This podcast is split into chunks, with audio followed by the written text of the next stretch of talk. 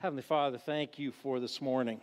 That as we gather, it is always in the celebration that you have loved the world, that you have loved us and gave your Son for us, and that we can walk in that fellowship and the life that you have granted us. So thank you for this and for our worship together this morning.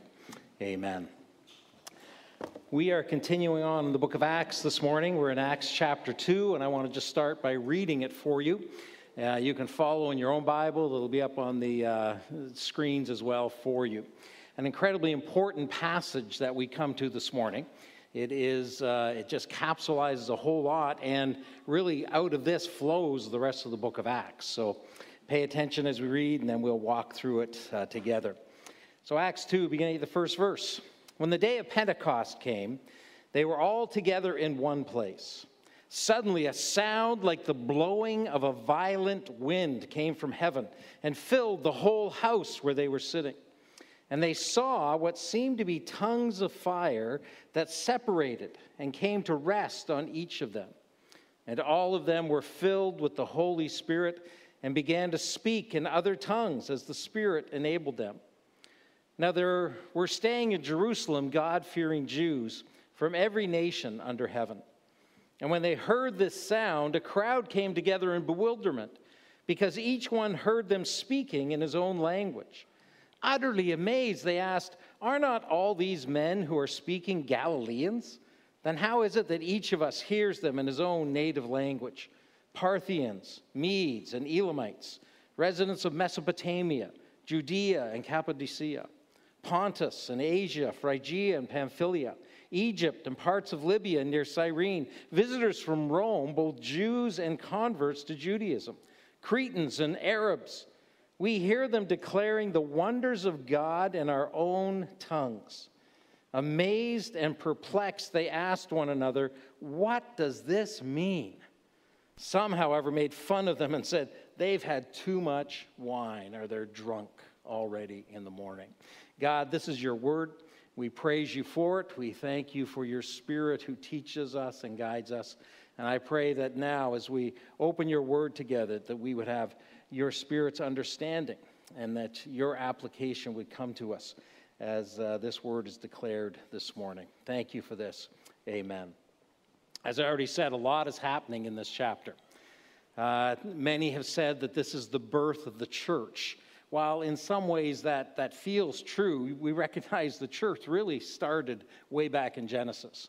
I mean, the church started after Adam and Eve's fall, and God had a plan for a people to draw back to himself and a covenant to Abraham that he made. Really, there's the seeds of the church being planted. And so, through all Old Testament, the church is being developed and is growing. But at this moment in time, on this day of Pentecost, as the Spirit falls, there is something that happens that establishes the church in a brand new way.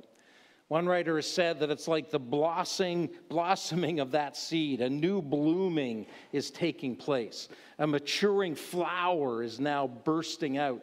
And in its beauty and its multiplicity of petals, that there is something brand new that's happening there.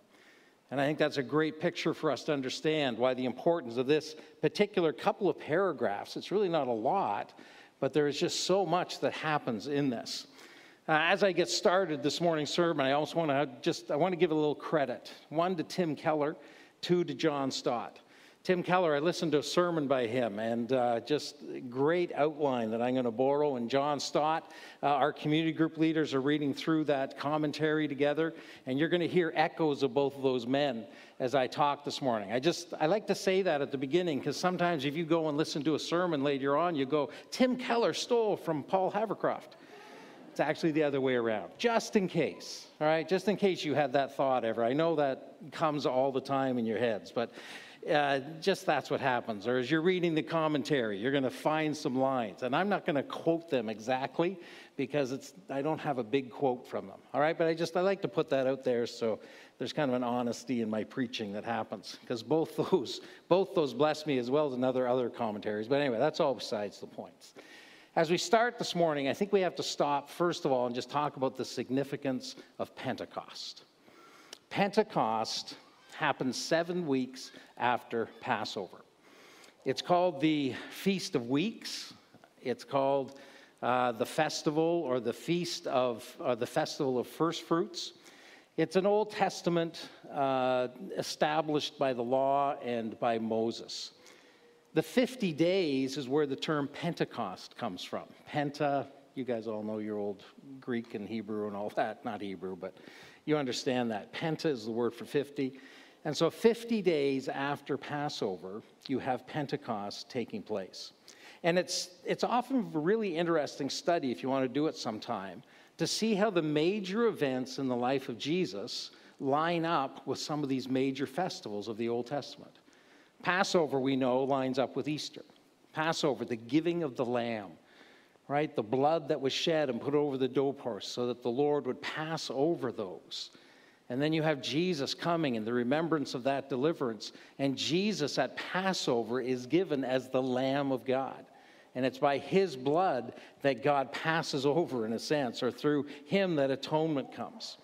And so, this Passover, the Pentecost that comes 50 days after this festival of first fruits, a time when they were celebrating the grain harvest, when they were celebrating the offering and recognizing what God had done for them, it also became, and by the time of Jesus in the first century, that Pentecost for the Jewish nation also became a great commemoration of the time of Mount Sinai. Mount Sinai, when they came out of Egypt after the Passover, went through the wilderness and arrived at Mount Sinai when God came down on the mountain and from there was presenting to them the law. That was a great and terrible day. That when God came down at Mount Sinai, if you remember the picture back in Exodus 19, go back and read it. But Exodus 19, that God came on the mountain with smoke and fire and thunder and lightning and the quaking. And they had to set a barrier up around the bottom of the mountain so that people wouldn't get too close. And Moses was the one who was able to go up into the mountain. In fact, the people said, Moses, you go or we may all be consumed. This great and terrible day when God came down and gave them the law started with the Ten Commandments, his writing on those tablets of stone. But in those Ten Commandments, you also understand there is the, the fuller law that was given to them the feasting, the sacrificing, the civil law that they were to follow as a nation. God establishing with them this covenant, his covenant with a people that he was identifying as his own. And Mount Sinai for the Jewish nation was that incredibly important moment in time. And this feast of Pentecost became, along with the celebration of the harvest, also this recognition of Mount Sinai. And so, really significant that it's at Pentecost that God comes down. God comes down again at Pentecost. He comes with a wind, with fire, and he comes upon a people. And in coming upon his people, he is establishing again the promise of a new covenant. And so you see at Pentecost, God doing this brand new thing in the church, and the era of the Spirit is going to be ushered in. That this new covenant, not in law, but in the grace that comes through Jesus Christ, in the grace that establishes him as the one who came as the Redeemer of all nations for all people. Because as Peter says at the end of our passage today, that everyone who calls on the name of the Lord will be saved. That there's this new movement of God in a fresh way. So that by grace and not through the law, but by the glorious sacrifice of what Jesus has done, that the Spirit is ushered in. Some would say that this is, in a sense, the final act of Jesus in his saving work before he returns again at the end of all things. That this is the moment when Jesus, after being born into humanity, after living our life with us and for us, but as a man, when he died for our sins, when he rose from the dead, he has ascended into heaven, and then he sends his promised Holy Spirit. It is the acts, as we're studying this book, the acts of Jesus and the continuation, the act of Jesus through his Spirit now in the world. So, in one way, this is a moment in time event. In one way, this moment at Pentecost is a, it's like the birth of Jesus. It's like his crucifixion. It's like his burial and his resurrection. Those were moment in time events that are not to be repeated. So, Pentecost, in, in many ways, will not be repeated. It's the apostles being equipped, it's the inauguration of Jesus' promise to them.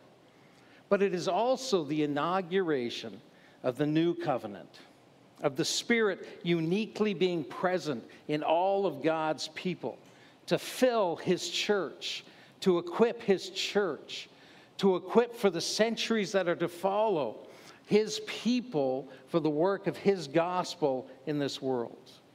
And in this moment, most significantly, God is no longer limiting himself to the temple, but now as he comes upon his people, he is building a new temple, the temple which is his people in this world. A people being gathered together and being built up together into the place where God dwells by his Spirit.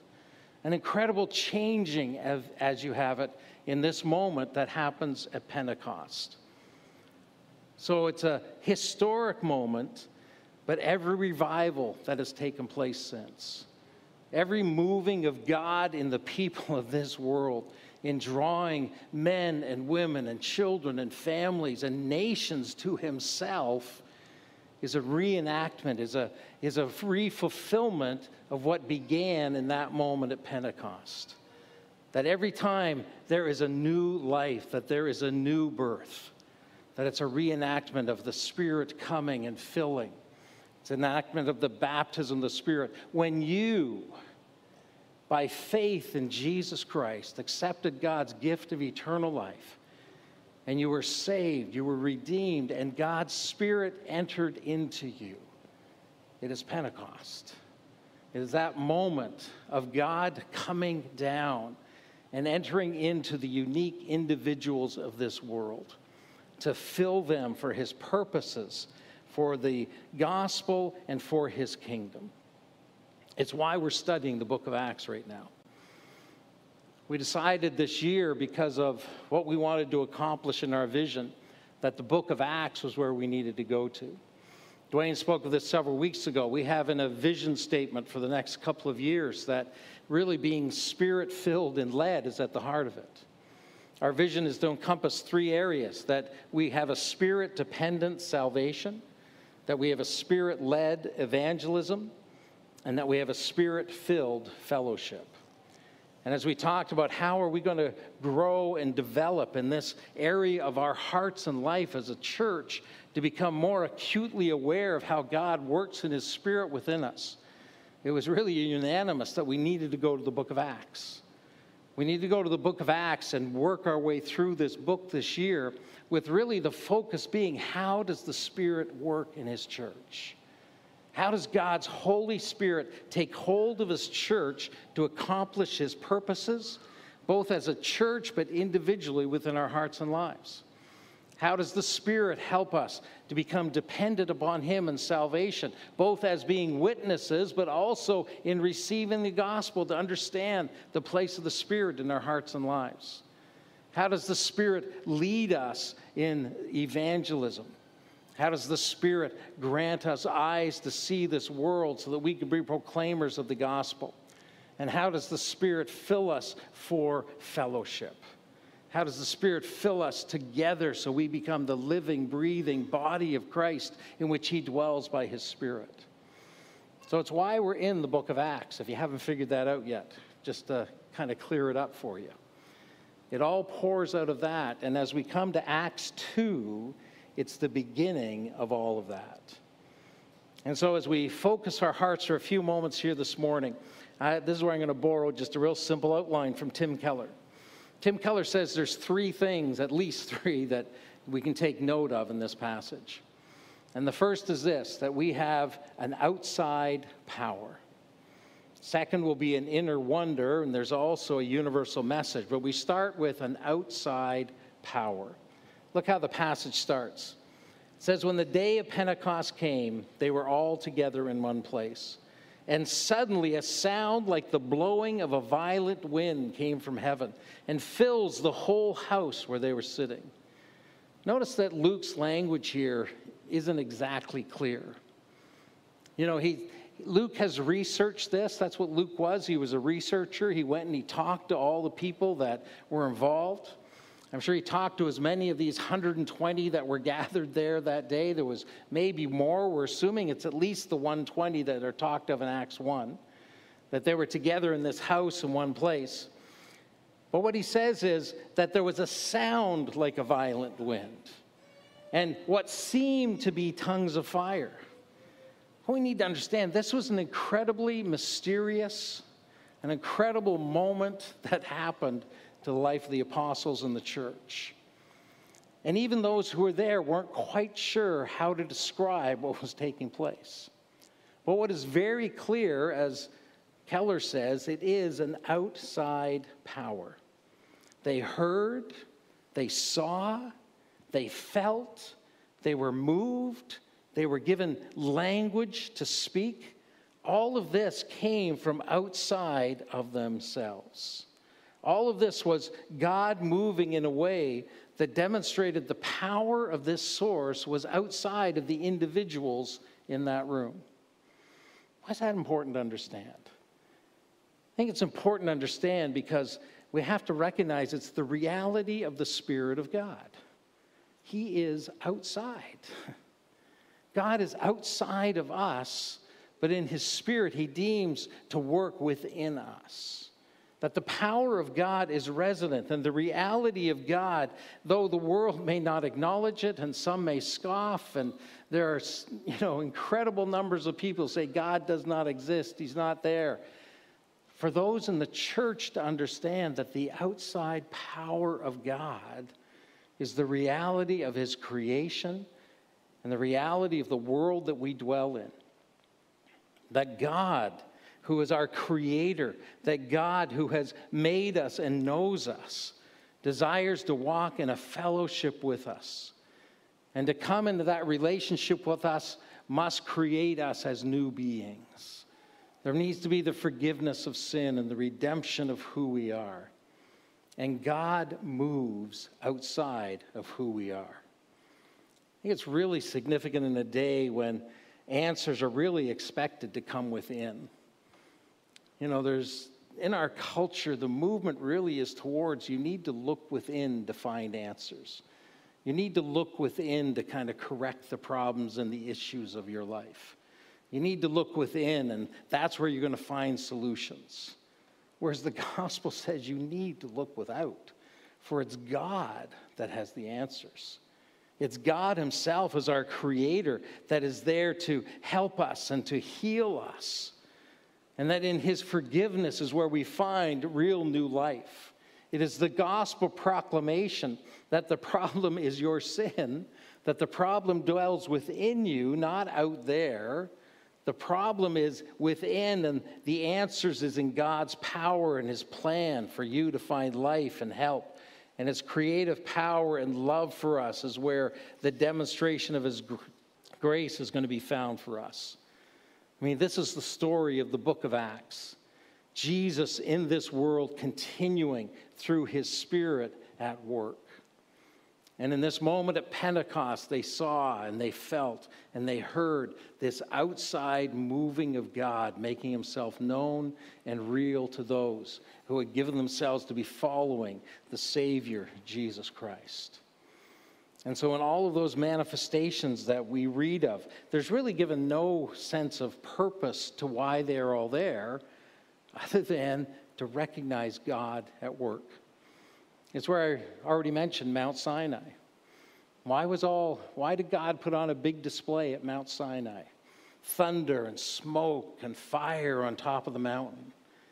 Because Israel needed a moment to recognize that God was without them. God was outside of them. And they needed to come and they needed an approach to him.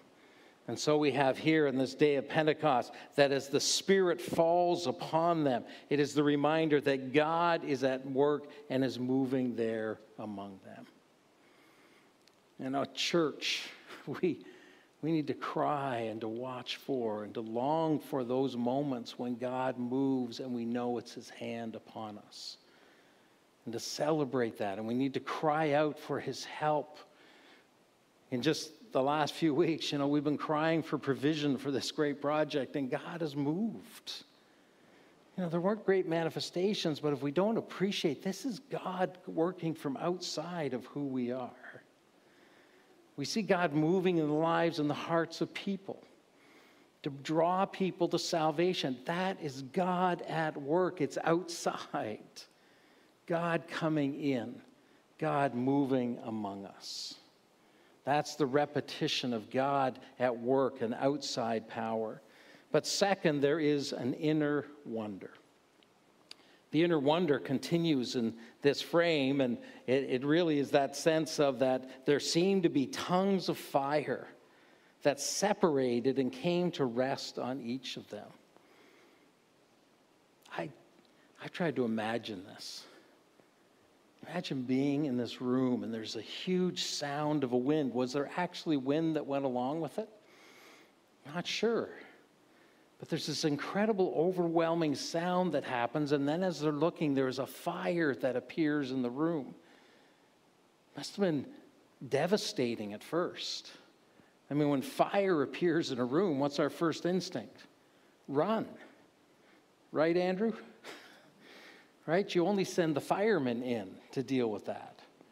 But this fire came into the room, and then it says it separated.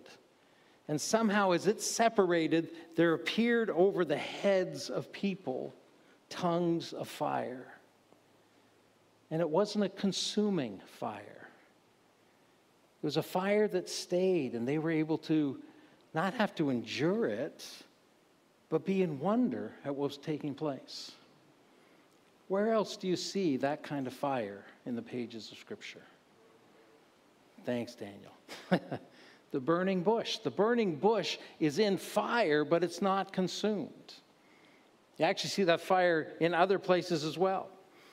With Abraham, when the covenant is being made with Abraham and he's laid the halves of the sacrifice and he falls into a deep sleep, what happens? There is a burning torch that moves between the sacrifice. At the time of uh, Mount Sinai, the fire comes down upon the mountain. When the Israelites are traveling through the desert, there's the pillar of cloud by day. What is it at night? Pillar of fire. When the temple is being consecrated, what falls on the temple? The pillar of fire comes down. It falls on the tabernacle first in the, in the desert. Again, not consuming it, but falling upon it. The fire is the representation of God Himself, God making Himself known. And here at Pentecost, the fire appears, this glory of God fire, associated with His presence showing up. And here at Pentecost, as they're gathered in this upper room, in a sense, still mourning and wondering that Jesus has left, he's ascended and given them a mission. What's going to happen next? And here it comes. The fire falls, and they watch as it separates over each one of them. And it rests on them.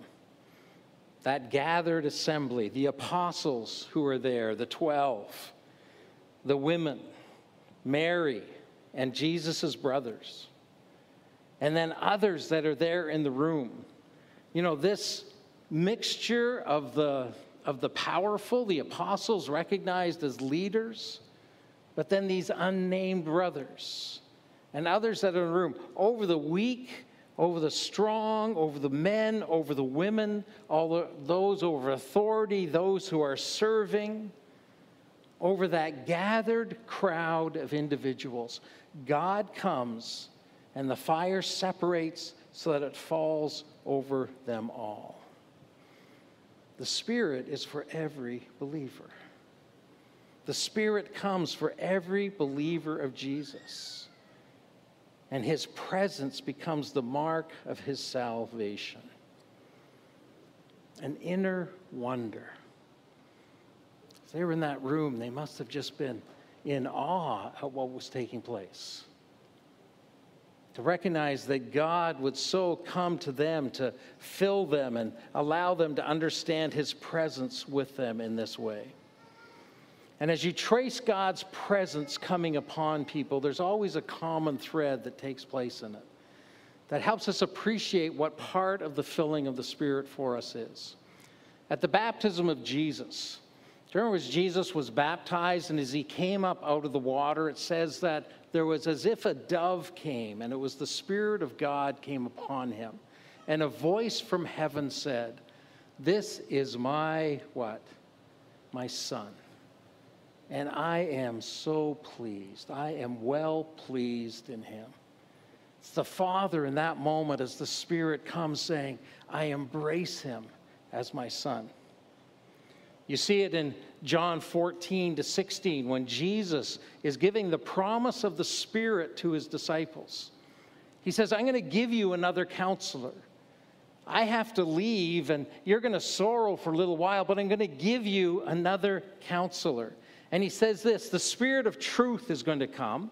He's going to guide you into all truth and help you to know what to say when you need to say it. But more, he says, I will not leave you as orphans. I will come to you. And on that day, you will realize that I am in my Father, and you are in me, and I am in you. Again, the Spirit coming. Why? So that they will know that they are part of God's family and embraced by Him. Romans 8:15 says, "You did not receive a spirit that makes you a slave again to fear, but you received the spirit of sonship, and by him we cry, Abba, Father." And then listen, the Spirit himself testifies with our spirit that we are indeed God's children. The filling of the Spirit on that day and on every day that follows has as a, as a component of it God saying, You are mine.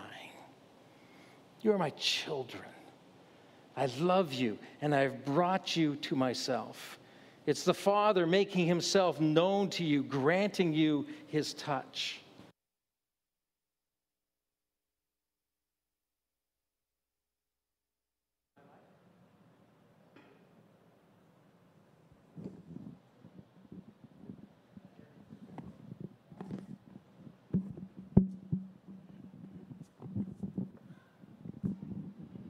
I heard it described in this way if you picture a father and a child walking along the road, and as they're walking down the road, they're talking, and there's a nice connection there.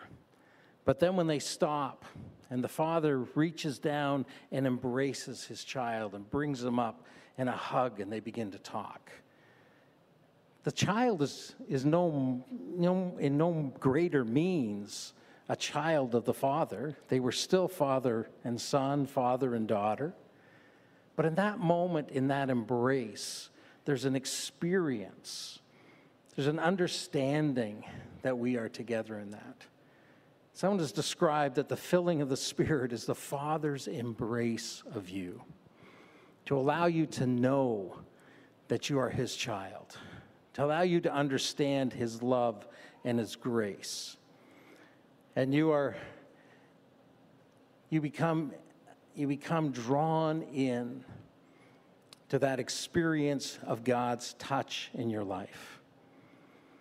And when you know that touch, when you understand his love, and when you have those moments, those, those high moments of in a worship or in a fellowship or in reading in scripture, those moments when we understand God's presence because we are in obedience to Him or in conviction and we have repented and He has forgiven us, or when we have trusted Him or when we see His provision. It's in those moments that we understand that embrace of God.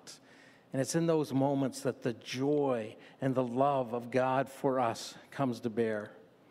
It's also in those moments that we become joyfully fearless. In fact, we might become so joyfully fearless that it might look like we're drunk. That's what was happening on this day. Those 120 in the upper room got so joyfully fearless that what was going on, and some people mocked them and said, ah, they're all getting drunk. They couldn't comprehend what was taking place. It's interesting that being filled with the Spirit and drunkenness get linked. The Apostle Paul does it too, doesn't he? In Ephesians 5, don't get drunk with wine, but instead be filled by the Spirit. Keller has a good comment about that correlation. See, you get joyfully fearless when you get drunk. He says, when you get drunk on alcohol, though, it's because you've become more stupid. Right? Alcohol suppresses. Alcohol makes you not as aware of reality, it dulls your senses. But the Spirit, the Spirit gives us joy through intelligence. The Spirit assures us that the only person who really matters loves us infinitely more than we can imagine. That Jesus gave himself up for us. He died for us that we might know eternal forgiveness and hope, that we might have a place assured for us in heaven. And it's the Spirit who makes all of that the reality in our lives. He absolutely assures us that we are His child. And this intelligence gives us a confident joy, a buoyant hope. And when the Spirit came at Pentecost, this joyful fearlessness broke out, and they began to make declarations. And the Father gifted them to make that declaration in tongues, to make that declaration so that all the people would hear and understand it in their own language. And what is it that they proclaimed? You have to go down to verse 11. In verse 11, as the people describe it, they say, We heard them declaring the wonders of God in our own tongues, the mighty works of God. That's language that goes with the stories of God's mighty work in saving his people. You know, it's the story of the Passover of God bringing his people out of Egypt, the wonders of his works there. It's the story of the crossing of the Red Sea when Moses stood and said, See the salvation of the Lord. And the, the waters parted and they walked through on dry land. God saved them that day. These are the mighty works of God. And the people that day were hearing in their own tongue the mighty works of God being declared. What were they declaring that day? What was the mightiest work of God that they knew that had taken place? Jesus, who died and was buried and rose again on the third day. And then they saw walking and they spent time with him on the earth. And they saw him ascend to the right hand of God. And they proclaimed the mighty works of God. The gospel became that which was their joyful obsession. And they became declarers of it. And this was the filling or the understanding of this inner wonder that was overtaking them. And as they had this outside power that came upon them, and they were filled with this inner wonder, it became a universal message as well. It's important to understand that Luke spends more time talking about the people who heard this message than he does talking about being filled with the Spirit and talking in tongues. Luke takes a lot of time to tell us who was there that day. I mean, he says, listen who was there to understand this message. Listen who the tongues were for. And while we don't have time today to kind of go into all the, the all what tongues might be and the similarities to the tongues in 1 Corinthians 14, I imagine in your community groups this week you'll want to figure that out a little bit. But the tongues in Acts chapter 2 are definitely about communication in Acts, and I, I believe in 1 Corinthians 14, the, the parallels are they're both about praising God and giving glory to God, and they're both about communication. But here, these tongues were definitely about a language being spoken. 1 Corinthians 14 seems to have a nuance that there is also a, an inner, a personal working of tongues, but they also need to be interpreted in a corporate setting. So it is about communication. Tongues are about communication of the wonders and the glory of God. But here in Acts 2, it's definitely about communicating this message of God. And we learn these tongues or these other language. And these people that God gathered. Look, look back at, chap- at uh, verse 5, where he begins to describe who all was there. Paul says, or Luke says in his writing, there were staying in Jerusalem God fearing Jews from every nation under heaven. This is the universal message. Luke says everybody was there, somebody from every nation. Now we understand that as he says that, he wasn't meaning probably every people group in the entire world, but the list that he now gives us, if you look, put it out on a map, he basically says in the known world to Luke, to where the Jews had been dispersed in all of the world, there was someone there from all those places, even up to the highest place of Rome. I won't read the list to you again. But as you go through that list, all the nations are represented. And Luke wants us to understand that. He says, You need to know that this gospel is for all the world. That this gospel, that the story of Jesus Christ is not just for one people, it's not just for one time. The story of Jesus goes into all the world, as it has since that day that the gospel, that Christianity has traveled across the world, that the scriptures have been interpreted into all kinds of different language. And the disciples on this day are joyfully obsessed with the gospel to share how God is starting a new chapter of what's going on. And God breaks through all of the language barriers. It's not hard to think of the Tower of Babel during this story. So many commentators take you back there, and it's just so easy to understand. What happened at the Tower of Babel? Do you remember back in Genesis? That the nations were gathering together and they began to build a tower to reach to heaven in their pride and in their arrogance, that they were setting themselves up against God. They were those, as Romans describes, that although they knew God, they neither glorified him as God or gave thanks to him. Rather, they were setting themselves up. And God, in judgment, what? Confused their language. Confused so they could no longer understand each other. And they had to spread out around the world. So this great confusion takes place. What's happening here? God is breaking that barrier down. He's reversing his judgment of Babel and says, I have come, and on this day, all peoples will understand. On this day, the message is going to every people, and we are gathering them from everywhere. Here, God comes down.